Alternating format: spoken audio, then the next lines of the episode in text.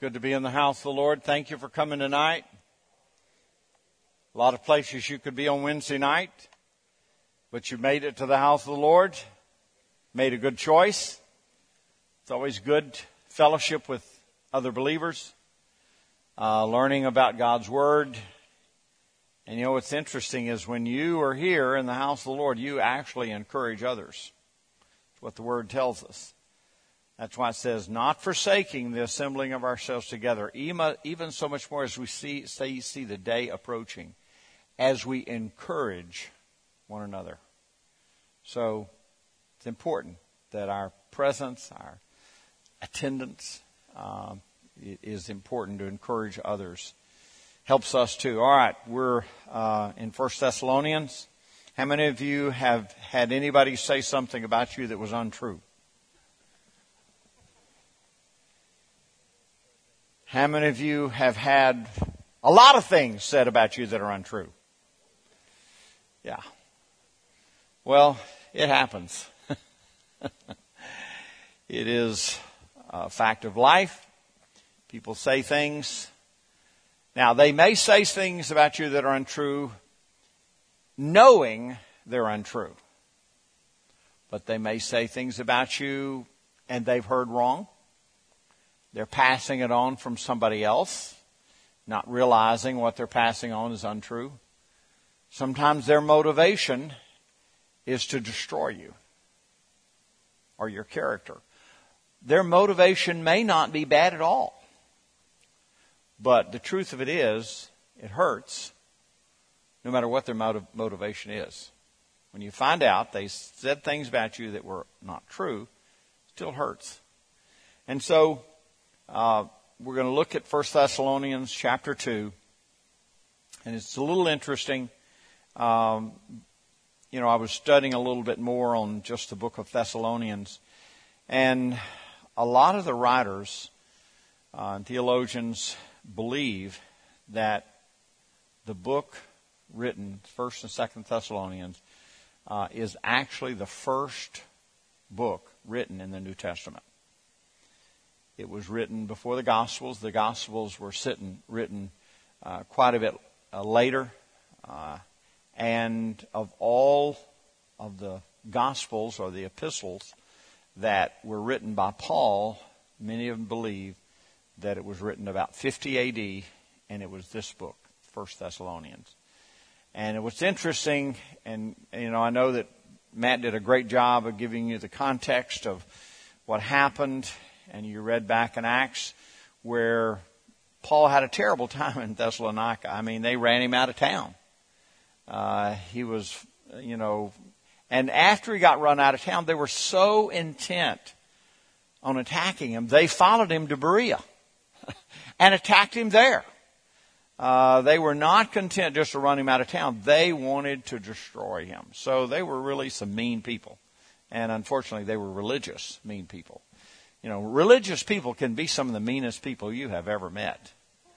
I want to tell you, they, they can get it, if they, if you're not saying what they say and you're not believing what they believe, they can become some very mean people. So, Paul is dealing with this, and so now he's in Corinth and he's, he's writing this letter.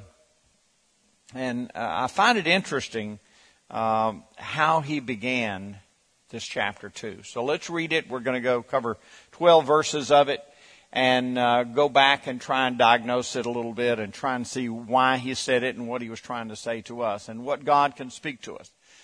Verse 1 You yourselves know, dear brothers and sisters, that our visit to you was not a failure. Interesting way to start. You know how badly we had been treated at Philippi just before we came to you and how much we suffered there.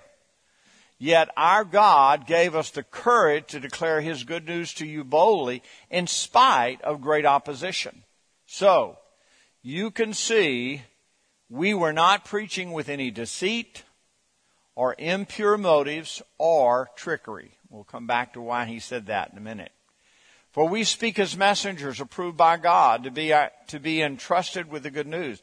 Our purpose is to please God, not people. He alone examines the motives of our hearts. Never once did we try to win you with flattery, as you well know. And God is our witness that we were not pretending to be your friends just to get your money. As for human praise, we have never sought it from you or anyone else. As apostles of Christ, we certainly had a right to make some demands of you, but instead we were like children among you. Or we were like a mother feeding and caring for her own children. We loved you so much that we shared with you not only God's good news, but our own lives too. Don't you remember, dear brothers and sisters, how we hard we worked among you? Night and day we toiled to earn a living so that we would not be a burden to any of you as we preached God's good news to you. You yourselves are our witnesses. And so is God, that we were devout and honest and faultless toward all of you believers. And you know that we treated each of you as a father treats his own children. We pleaded with you, encouraged you, and urged you to live your lives in a way that God would consider worthy. For he called you to share in his kingdom and glory. Okay, there's a lot in there. There's a lot of meat to this. There's a lot of questions that come to my mind. Uh, the very first one is pretty obvious from the first few verses, and that is, why did Paul feel like he needed to tell them he came in sincerity? He he obviously uh, felt like he needed to tell them his motives for coming.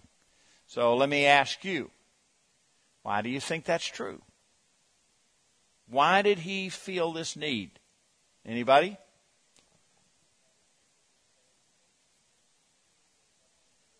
That's exactly right.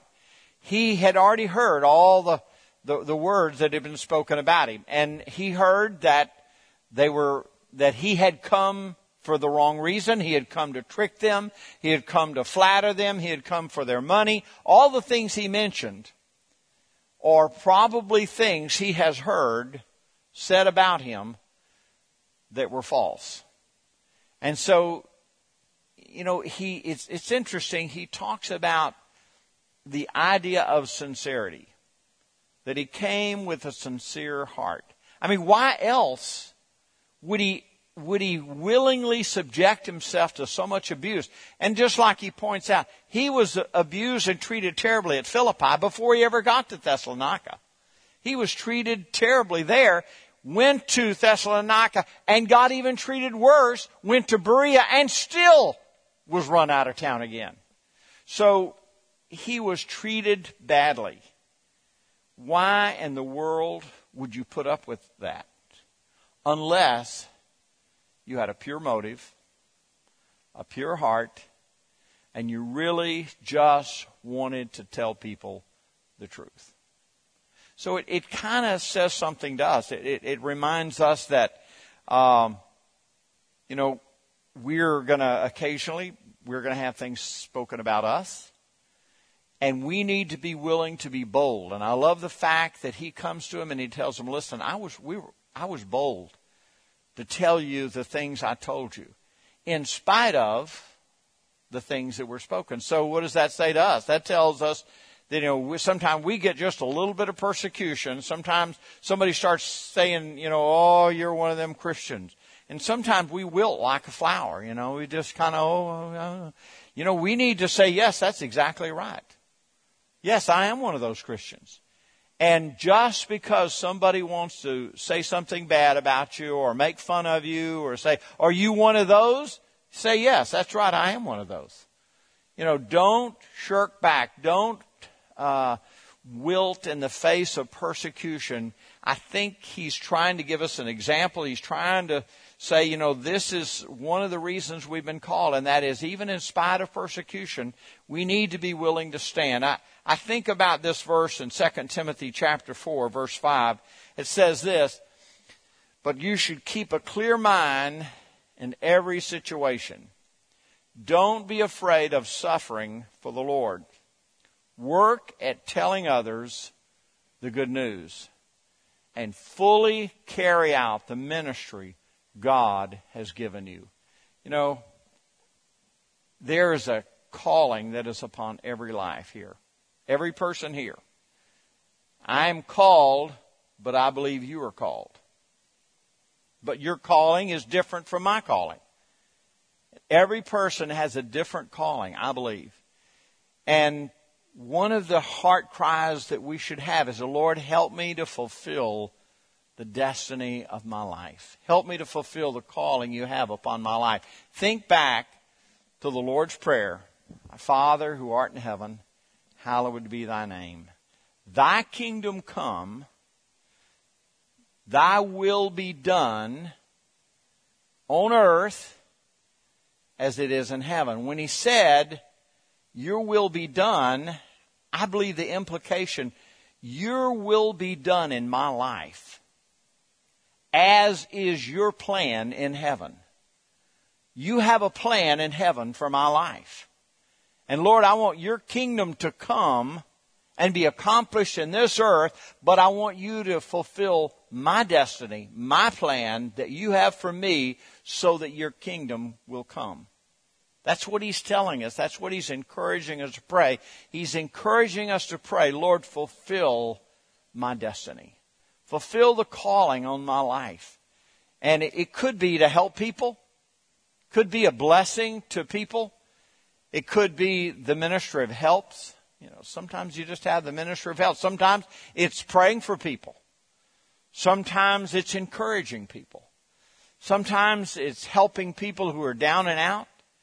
You know, all callings are uniquely different.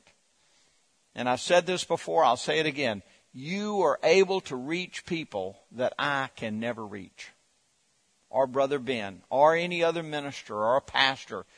You have a calling and a unique ability and personality, and you are able to reach certain people that we cannot reach. And you reach people that other people in your family can't reach. So, fulfill the destiny of my life, Lord. And I think, you know, if you look at Paul, he, he had a, I guess you could call it a determination. He was going to fulfill the destiny of his life. He was going to fulfill God's call on his life. So much so that he was willing to preach in the face of great persecution. Uh, how, many of you have ever um, heard some preachers that you thought maybe their motivation was not right? if you watch TV preachers, you probably heard some preachers that, you know, I, how, how do you say it? I mean, sometimes the motivation is all about money. Bottom line. It's amazing how many times money is the big issue. Uh, and then, you know, if you don't watch it, they twist things to say the way they want it to so that you will give to them or so that you would be encouraged to give to them. So all I can do is encourage you to be wise, to be diligent, and you sometimes you have to look beyond the motive and and and see what, what's really going on. You know, I know they may say one thing with their words, but sometimes God will give you wisdom what their real motive is. Because it's not always what they say. Sometimes you have to look at their heart and then look at their actions. Do they actually walk what they're saying. It's easy to say, I love Jesus and I love you and, and I love this and I love that, but actions give the proof whether you really do or not. So I want to encourage you.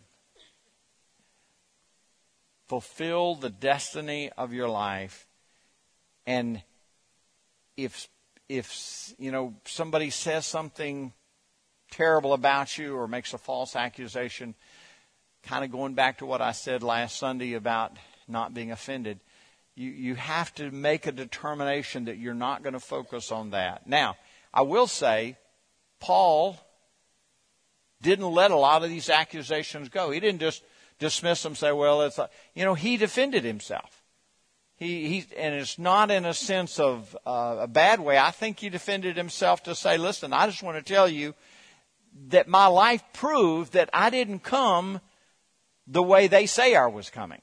And, and he was saying, listen, you know good and well the way I acted towards you and with you proves that what they said is not right. So the second thing that I see here that I think is important, and that is Uh, and it's a question that it's an interesting question, but I, I think it's valid. How can we serve others with sincerity knowing that at times we're going to be falsely accused? So, if you know up front, and I'm already telling you up front, you, if you minister to anybody, if you help anybody, there's a good chance you're going to be falsely accused. So if that's true, how do you, how do you go ahead and do it? What, it, how, what is, I guess look, what I'm looking for is, what is your motivation, your thinking, that allows you to be able to minister to somebody, even if they say bad things about you, even if they mis- misunderstand you? How can you have the mind of Christ to be able to minister to people? Anybody? Yes. Penny, what do you think? Prompting of the Holy Spirit. I like that. Okay, a prompting of the Holy Spirit. How else can you can you minister? Ben?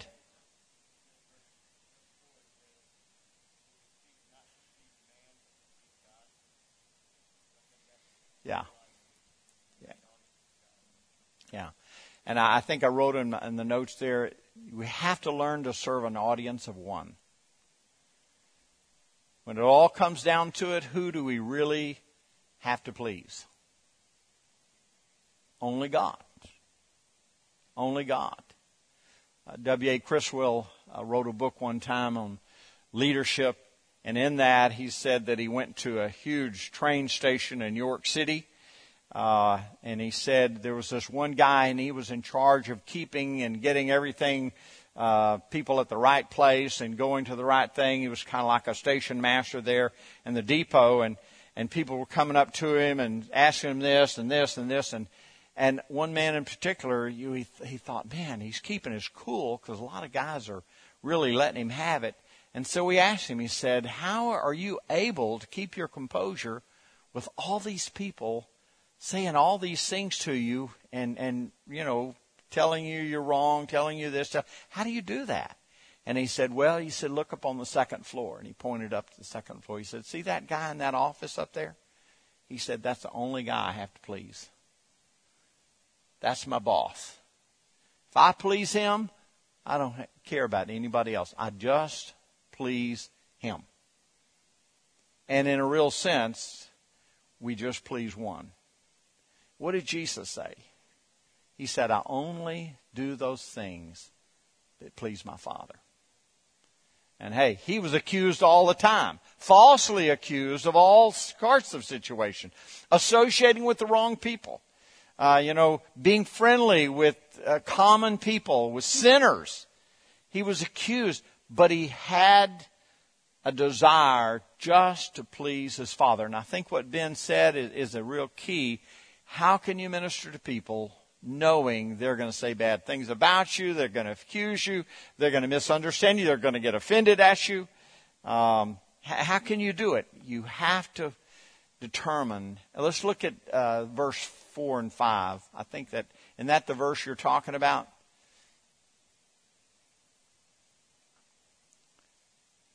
For we speak as messengers approved by God to be entrusted with the good news. Our purpose is to please God, not people. I love it. He alone examines the motives of our heart. So people may say things about you, but they have misjudged your motives, but God knows our motives. He is the one who knows the intent of our heart, not people. And you know, sometimes what comes out of our mouth is not always exactly right. Y'all ever had that problem? It just, you know, from the time it gets from your head around your heart and out your mouth, somehow it got crossways and it comes out wrong and people are offended. They don't like what you say. They cannot believe you said what you said, and sometimes you can't even believe you said what you said. But we do it anyway. And sometimes they will judge you based on exactly what came out, but sometimes, you know, you need to just give grace and mercy to that person because sometimes what we say is not really our motive. That's not really our heart. Uh, one time I was, remember when I was just starting out in ministry, I was at a Baptist church, and I know you can believe this, hard to believe, but I had never prayed publicly. and I, I was the I was the youth pastor at this Baptist church. It's in Winnsboro, Texas, of all places. So, you know, the pastor made this assumption that I was really good at praying. And so he said, Brother Renee, why don't you lead us in prayer, brother? And I thought, oh my God. I thought, it's, you know, and I, did, I kind of thought about it a minute, and it, it was it was the blessing for the meal. And so uh, I thought, and you just you know how you just have a blank. And so I said, Lord, bless this liquid that we're about to drink. And bless this food, whatever it is, Lord. I don't know what it is, but bless it in Jesus' name. Amen. And people just thought, oh, Lord, this guy's got some real problems here. Bless the liquid. I don't know why I said liquid. It just came out. But at the same time, that's the way we are sometimes. Things don't always come out real smooth. Now, I have learned how to pray publicly. Uh, that was over 45 years ago. But at the same time, be gracious to people. We serve an audience of one. Two verses I want us to look at. Galatians chapter 1, verse 10. Obviously, I'm not trying to win the approval of people, but of God. If pleasing people were my goal, I would not be Christ's servant. So in 110, he says we need to learn not to please people. So I've always said you need to find out if you got you're plugged into 110 or 220. I know that's kind of lame. I know. So 220 of Galatians says this: My old self has been crucified with Christ. It's no longer I who live, but Christ who lives in me. So I live in this earthly body by trusting in the Son of God who loved me and gave Himself for me. So 110, live to please man. 220, I'm crucified with Christ. And the life I live, I live by the grace of God because He lives in me. The light that He lives inside of me. Again, coming back to the same thing, you have to learn to serve an audience of one. And I know sometimes that is um, not real easy to do, but it but it happens. Um, how did you respond when someone false, has falsely accused you? How do you handle it? Besides whap them upside the head, how do you handle it? Anger? Okay, that's an honest answer. What's that? Turn the other cheek? Now, is that what we should do or is that what you always do? Okay. How have you responded?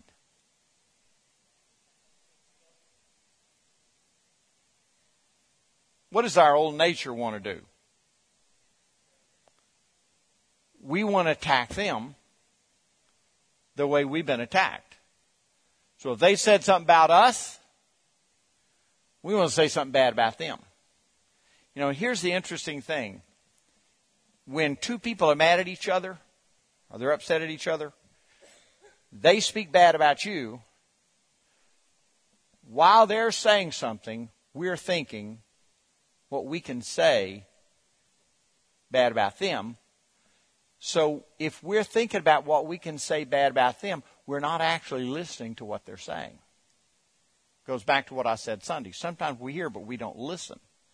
And in a conversation, it's real common that people are talking and we're not listening. All we're doing is just thinking about how we're going to respond so we can defend ourselves.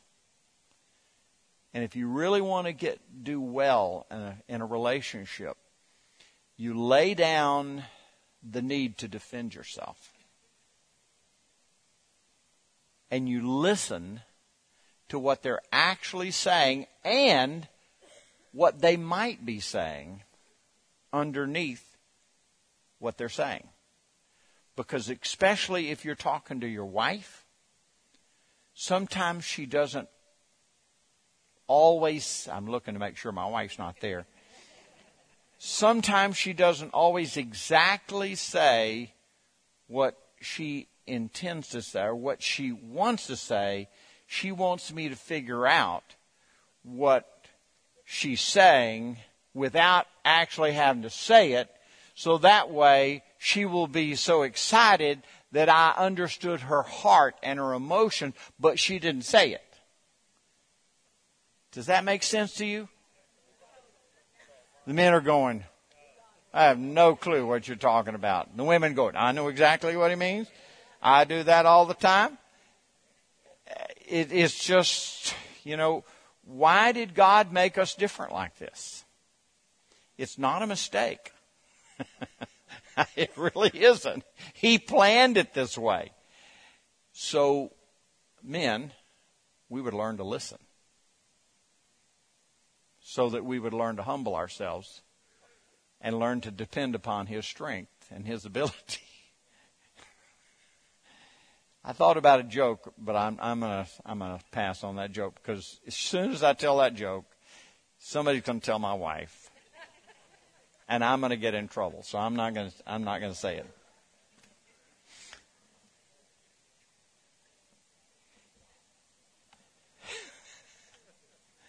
My wife's not feeling well. That's why she's not here. But uh, anyway, okay. What what what was I thinking about here? Um, okay, how did you respond when they said things about you that were terrible? And I know I know we should turn the other cheek. How have we responded though? And, and the reason I'm asking you that is just you to check your own heart. Test your heart. Lord, how have I responded?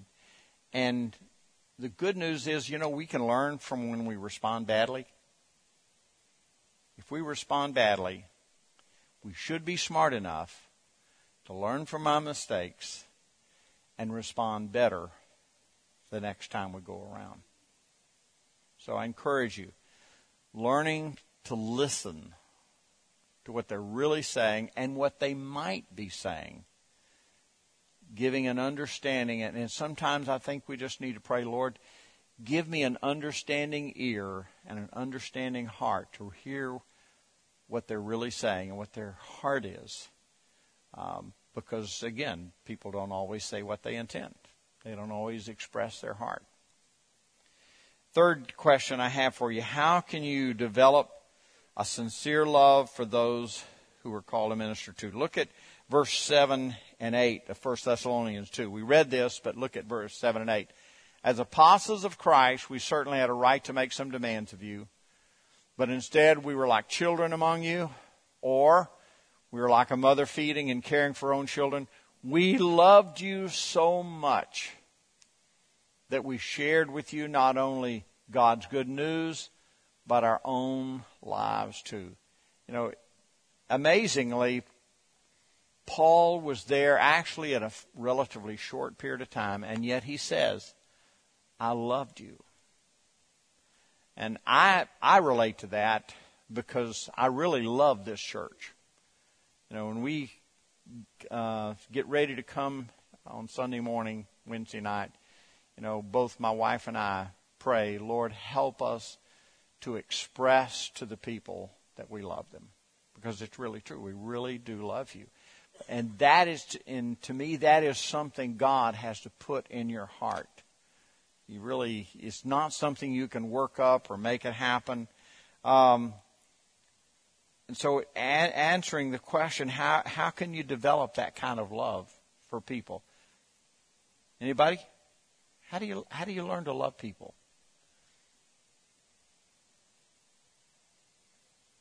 Penny again. Okay, so believe God to pour that love into you. All right?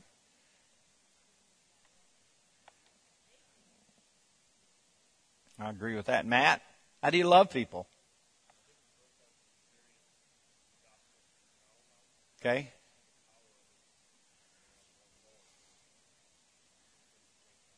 Yeah. Okay, Ben? Sharing life with people? Okay?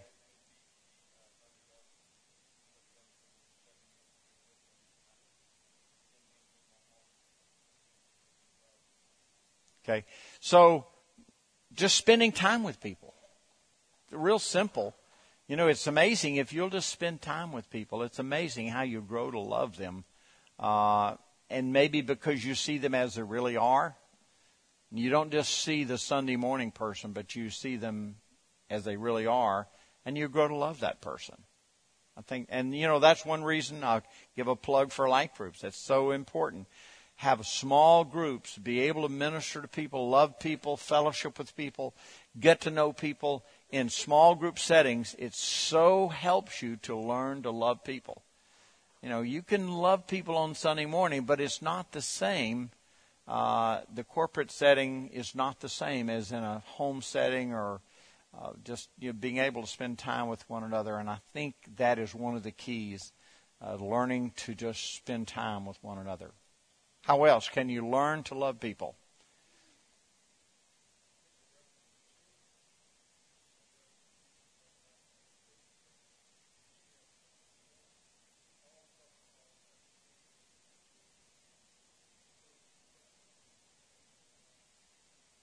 Yeah, I agree. Amen. How else? How can we learn to love people? And it, and you know, it may they not be may may not be lovely, but they still need love. Yes, brother. By observation, I. Okay. Amen. Good. I like that. Ed? Mm. So that would mean you're going to have to not judge them based upon the outside. Maybe the way they look, the way they act, the way they dress. But again, looking at their heart. That's the way God sees them. He does, I don't think God sees the outside. I think He only sees right to the heart. So I agree with that. See, learn to see people as God sees them. You know, I, the great verse uh, I want to read you this verse. It's in uh, Proverbs. Proverbs 11:25. I love this. It says, "The generous will prosper. Those who refresh others will themselves be refreshed." Don't you love that? Those who refresh others will themselves be refreshed. And so there's an amazing thing that happens as you learn to love people and pour your life into them. Take risk to love them. You yourself will be refreshed. And, and I, I say take that risk because there is always this huge risk of loving people because they may not, probably will not love you back the way you're loving them. And so that's a risk. That means that you're going to be hurt. You're going to be, it's going to, you know, you're not going to like. Uh, we all love to get the approval from one, from somebody else, but we may not get it. Did you know that's why social media has, social media has taken off the way it has? I don't think Mark Zuckerberg figured this out. I think he just took a gamble but he tapped into one of the greatest needs that we have, right or wrong, the need for approval. The need for approval. And he had no idea how great a condition our nation, the world, was in, needing and wanting approval. And he provided a format. And oh my goodness, some people live their whole lives based on how many likes they can get, how many approvals they can get. Why else do people go around taking pictures of themselves all the time? I mean, how crazy is that? I see people all the time wherever I go, restaurants, anything, everything. And I walk by and I say, What are you doing? Why do you feel a need to give a picture of yourself to everybody, that's what it is. We have this innate need that was, was born in us to want approval. And so I, I'm not saying that's necessarily terrible. Obviously, God put that in there, but it can become almost like a disease. It can become obsessive. And so, and I'm not against taking pictures of yourself. You can take them all if you want, but I'm saying eh, there's a danger. There's a real danger that you begin to live your life to please others. And you begin to live your life for approval and likes. And you know, your life is a whole lot less hassle without all of that. You know, I know this may be a shock, but there are some people who do not have Facebook. See, there you go. There we go. We got people all over that are living lives without it. There we go. We got normal human beings everywhere here. Hallelujah. And that's not to say Facebook is some evil, terrible thing. Not at all. But I'm telling you, you can dig a deep hole for yourself if you start living your life for others' approval. It's a danger. You start changing everything you do just to please others. What the Word is telling us is that we need to learn to live our life to be a blessing to others. So it's, it should be an outward flow of our life.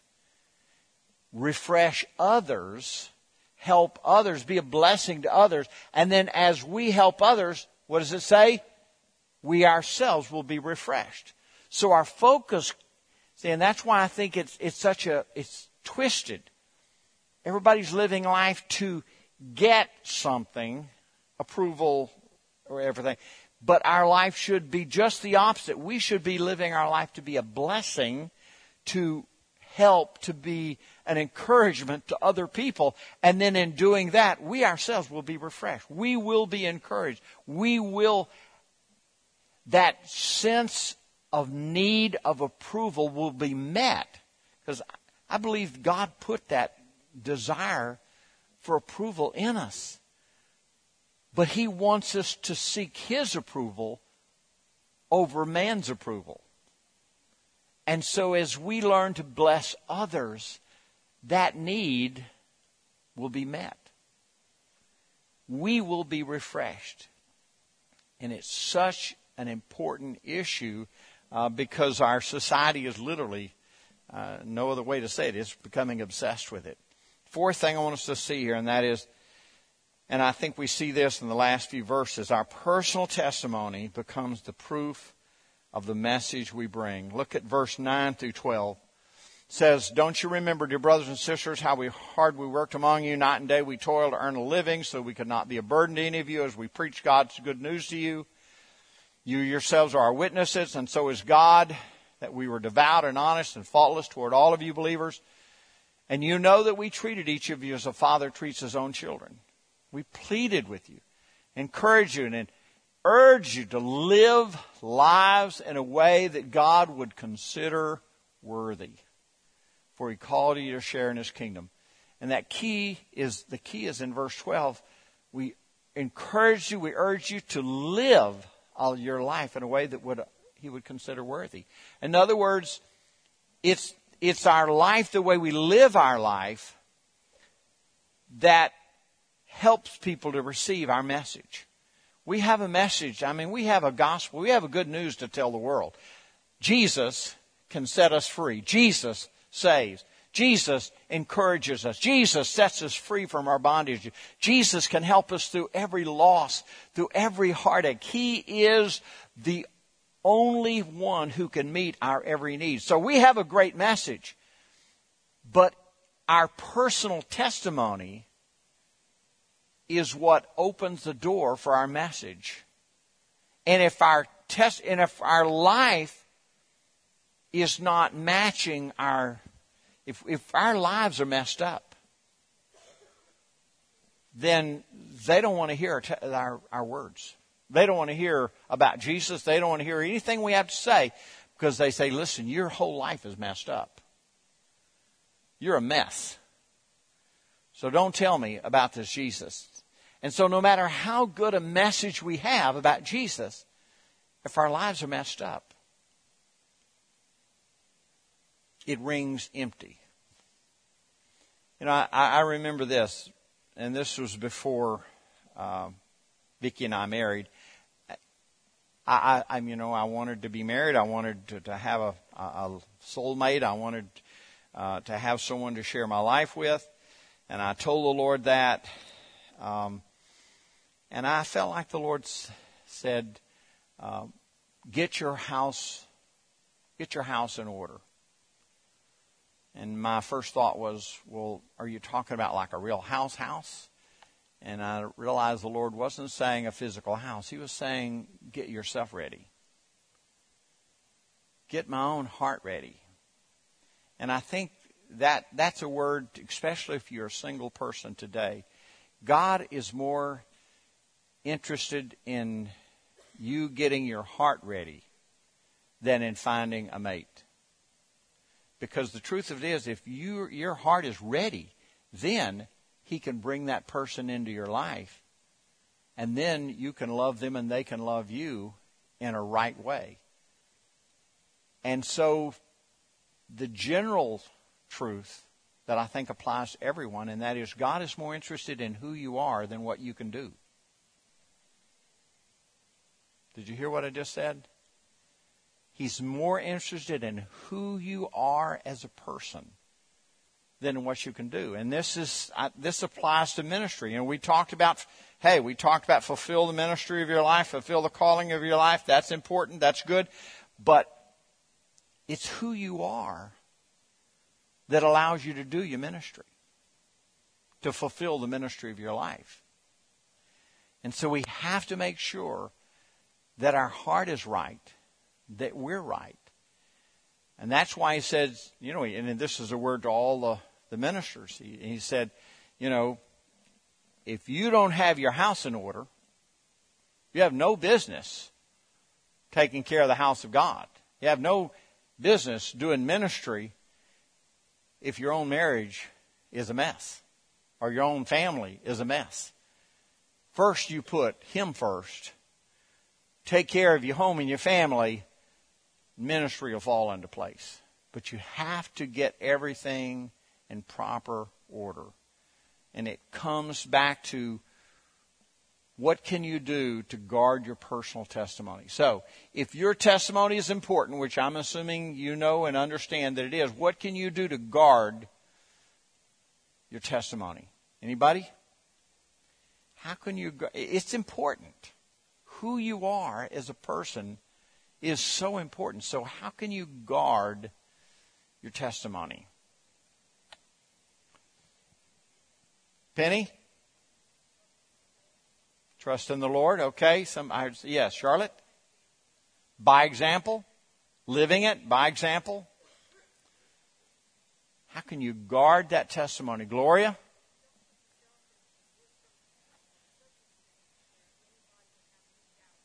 Okay. Okay. And, you know, there's a book, there's a verse in Romans that says, Let not your good be spoken of as evil. And that's kind of what you're saying there. It, you might have a pure motive, you might have a good heart, but if it's shady and it looks bad, and other people could see it shady, then he's saying it'd be better don't even do it. Just stay away from it. You know, and I, of course, I encourage all of the men, uh, and this applies to women too, but don't counsel somebody of the opposite sex by yourself. And you say, well, hold it. You know, are you saying I'm going to do something? No, I'm not going to say you're going to do anything.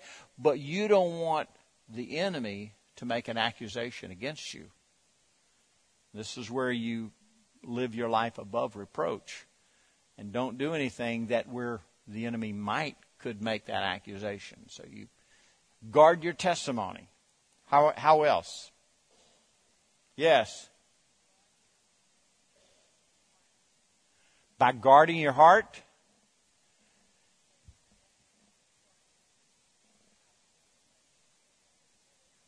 Yeah, exactly.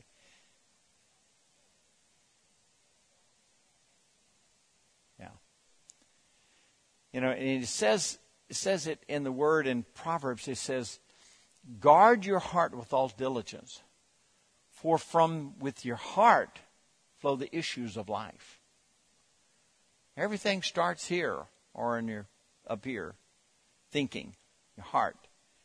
And so be careful of your heart. Guard your heart. And and it says guard your heart with all diligence. Man, you got to work at this. And and here's the difficult thing: you have to um, you have to be careful not to deceive yourself. Did you know you can deceive yourself? Jeremiah 17 says, The heart is deceitful above all else, deceiving even yourself. So that tells me if you don't watch it, your heart can operate so craftily and so slick, clever and deceitful that if possible, it will, it will try to get you to deceive yourself. And how does that translate out? How does that that you will talk and convince yourself of one thing when in reality your heart is going in another direction. That there's not, you know, we're, we're really having one motive, but we're saying it's another motive. And we'll actually begin to deceive ourselves. And that's a pretty serious thing because once you have deceived yourself, man, you don't want to listen to anybody. And when they try and talk to you, you don't want to listen because you believe just the opposite. And this is where it's, it's good if you will just open your heart. If somebody wants to speak into your life and you get good counsel, don't brush off what they're saying because you may have developed a blind eye, a blind spot, I call it, spiritual blind spot, where we're not seeing what's going on in our heart. And God will show other people Give them wisdom. But that's where we have to have an open heart to say, Yes, Lord, I hear. I, I, I, I get it, Lord. Help me. How many of you have ever had an argument with your husband or your wife? Let me see your hand. Who was right uh, when, when y'all had an argument? All the hands up, I, I'm wondering who was wrong. Uh, yeah, one man's going like this pointing to his wife. So, how many of you have ever been wrong in your argument? Not the same amount, but a few. Truth of it is, you know, a lot of times we're both wrong. We're both a little right, and we're both a little wrong. That's the truth. And so that's where we come to have a tender heart and say, Lord, open my heart give me a heart to see this in the right way. Again, going back to what, what we're saying here, and that is guard your testimony. Who you are as a Christian is a million times more important than your quote ministry. I tell the pastoral staff here, if you're having problems at home, situation with your family home, step aside for a time Take a couple of days, weeks, or whatever you got to do. Take care of your family because family comes first. And I want them, they believe that because it is true. Because if their family isn't right, they're no good for the ministry. You got to put family first before ministry. So, a couple of things I've written them here. Remember to seek God daily. I think that's important. Getting up every day, seeking God read and depend upon God's Word. Uh, don't just read it, but depend upon it. And then one thing that helps me has helped me over the long term, and that is consider the long lasting consequences of our actions. Think carefully about your actions. Where is this going to lead? You know, if you've ever played chess, playing chess, the secret to it is thinking ahead of what the other person is their moves are going to be and what the consequences of those moves and then what they might do and then what you might do and what they might do. And you have to play out this scenario uh, as many steps as you can ahead. Well in in looking at your spiritual life you need to do the same thing. If i say it this way there's a good chance they're not going to receive that really well. So lord help me to say it in a better way in a different way so that it can be received better. So always thinking of the way we say it, what we do, the consequences, the actions, the words. Think through it carefully so that we can come off right. So I would like for us to pray tonight that God would help us to guard our testimony. Do that with me. Whatever your testimony is, Let's pray and ask God that your testimony would be an honor to the Lord and that He would help you guard that testimony. Pray with me. Lord Jesus, pray it out loud. Lord Jesus, guard my testimony. Help me to live my life in a way of sincerity and honesty and truthfulness. Help me, Lord to be a credit to you, Lord, and to your kingdom. Help me, Lord. I need your help. In Jesus' name I pray. Amen. Amen. Bless the Lord. Amen. Good stuff in First, First Thessalonians, helping us step on our toes. I love you. So we're going to be uh, finishing up Second, First Thessalonians chapter two next week.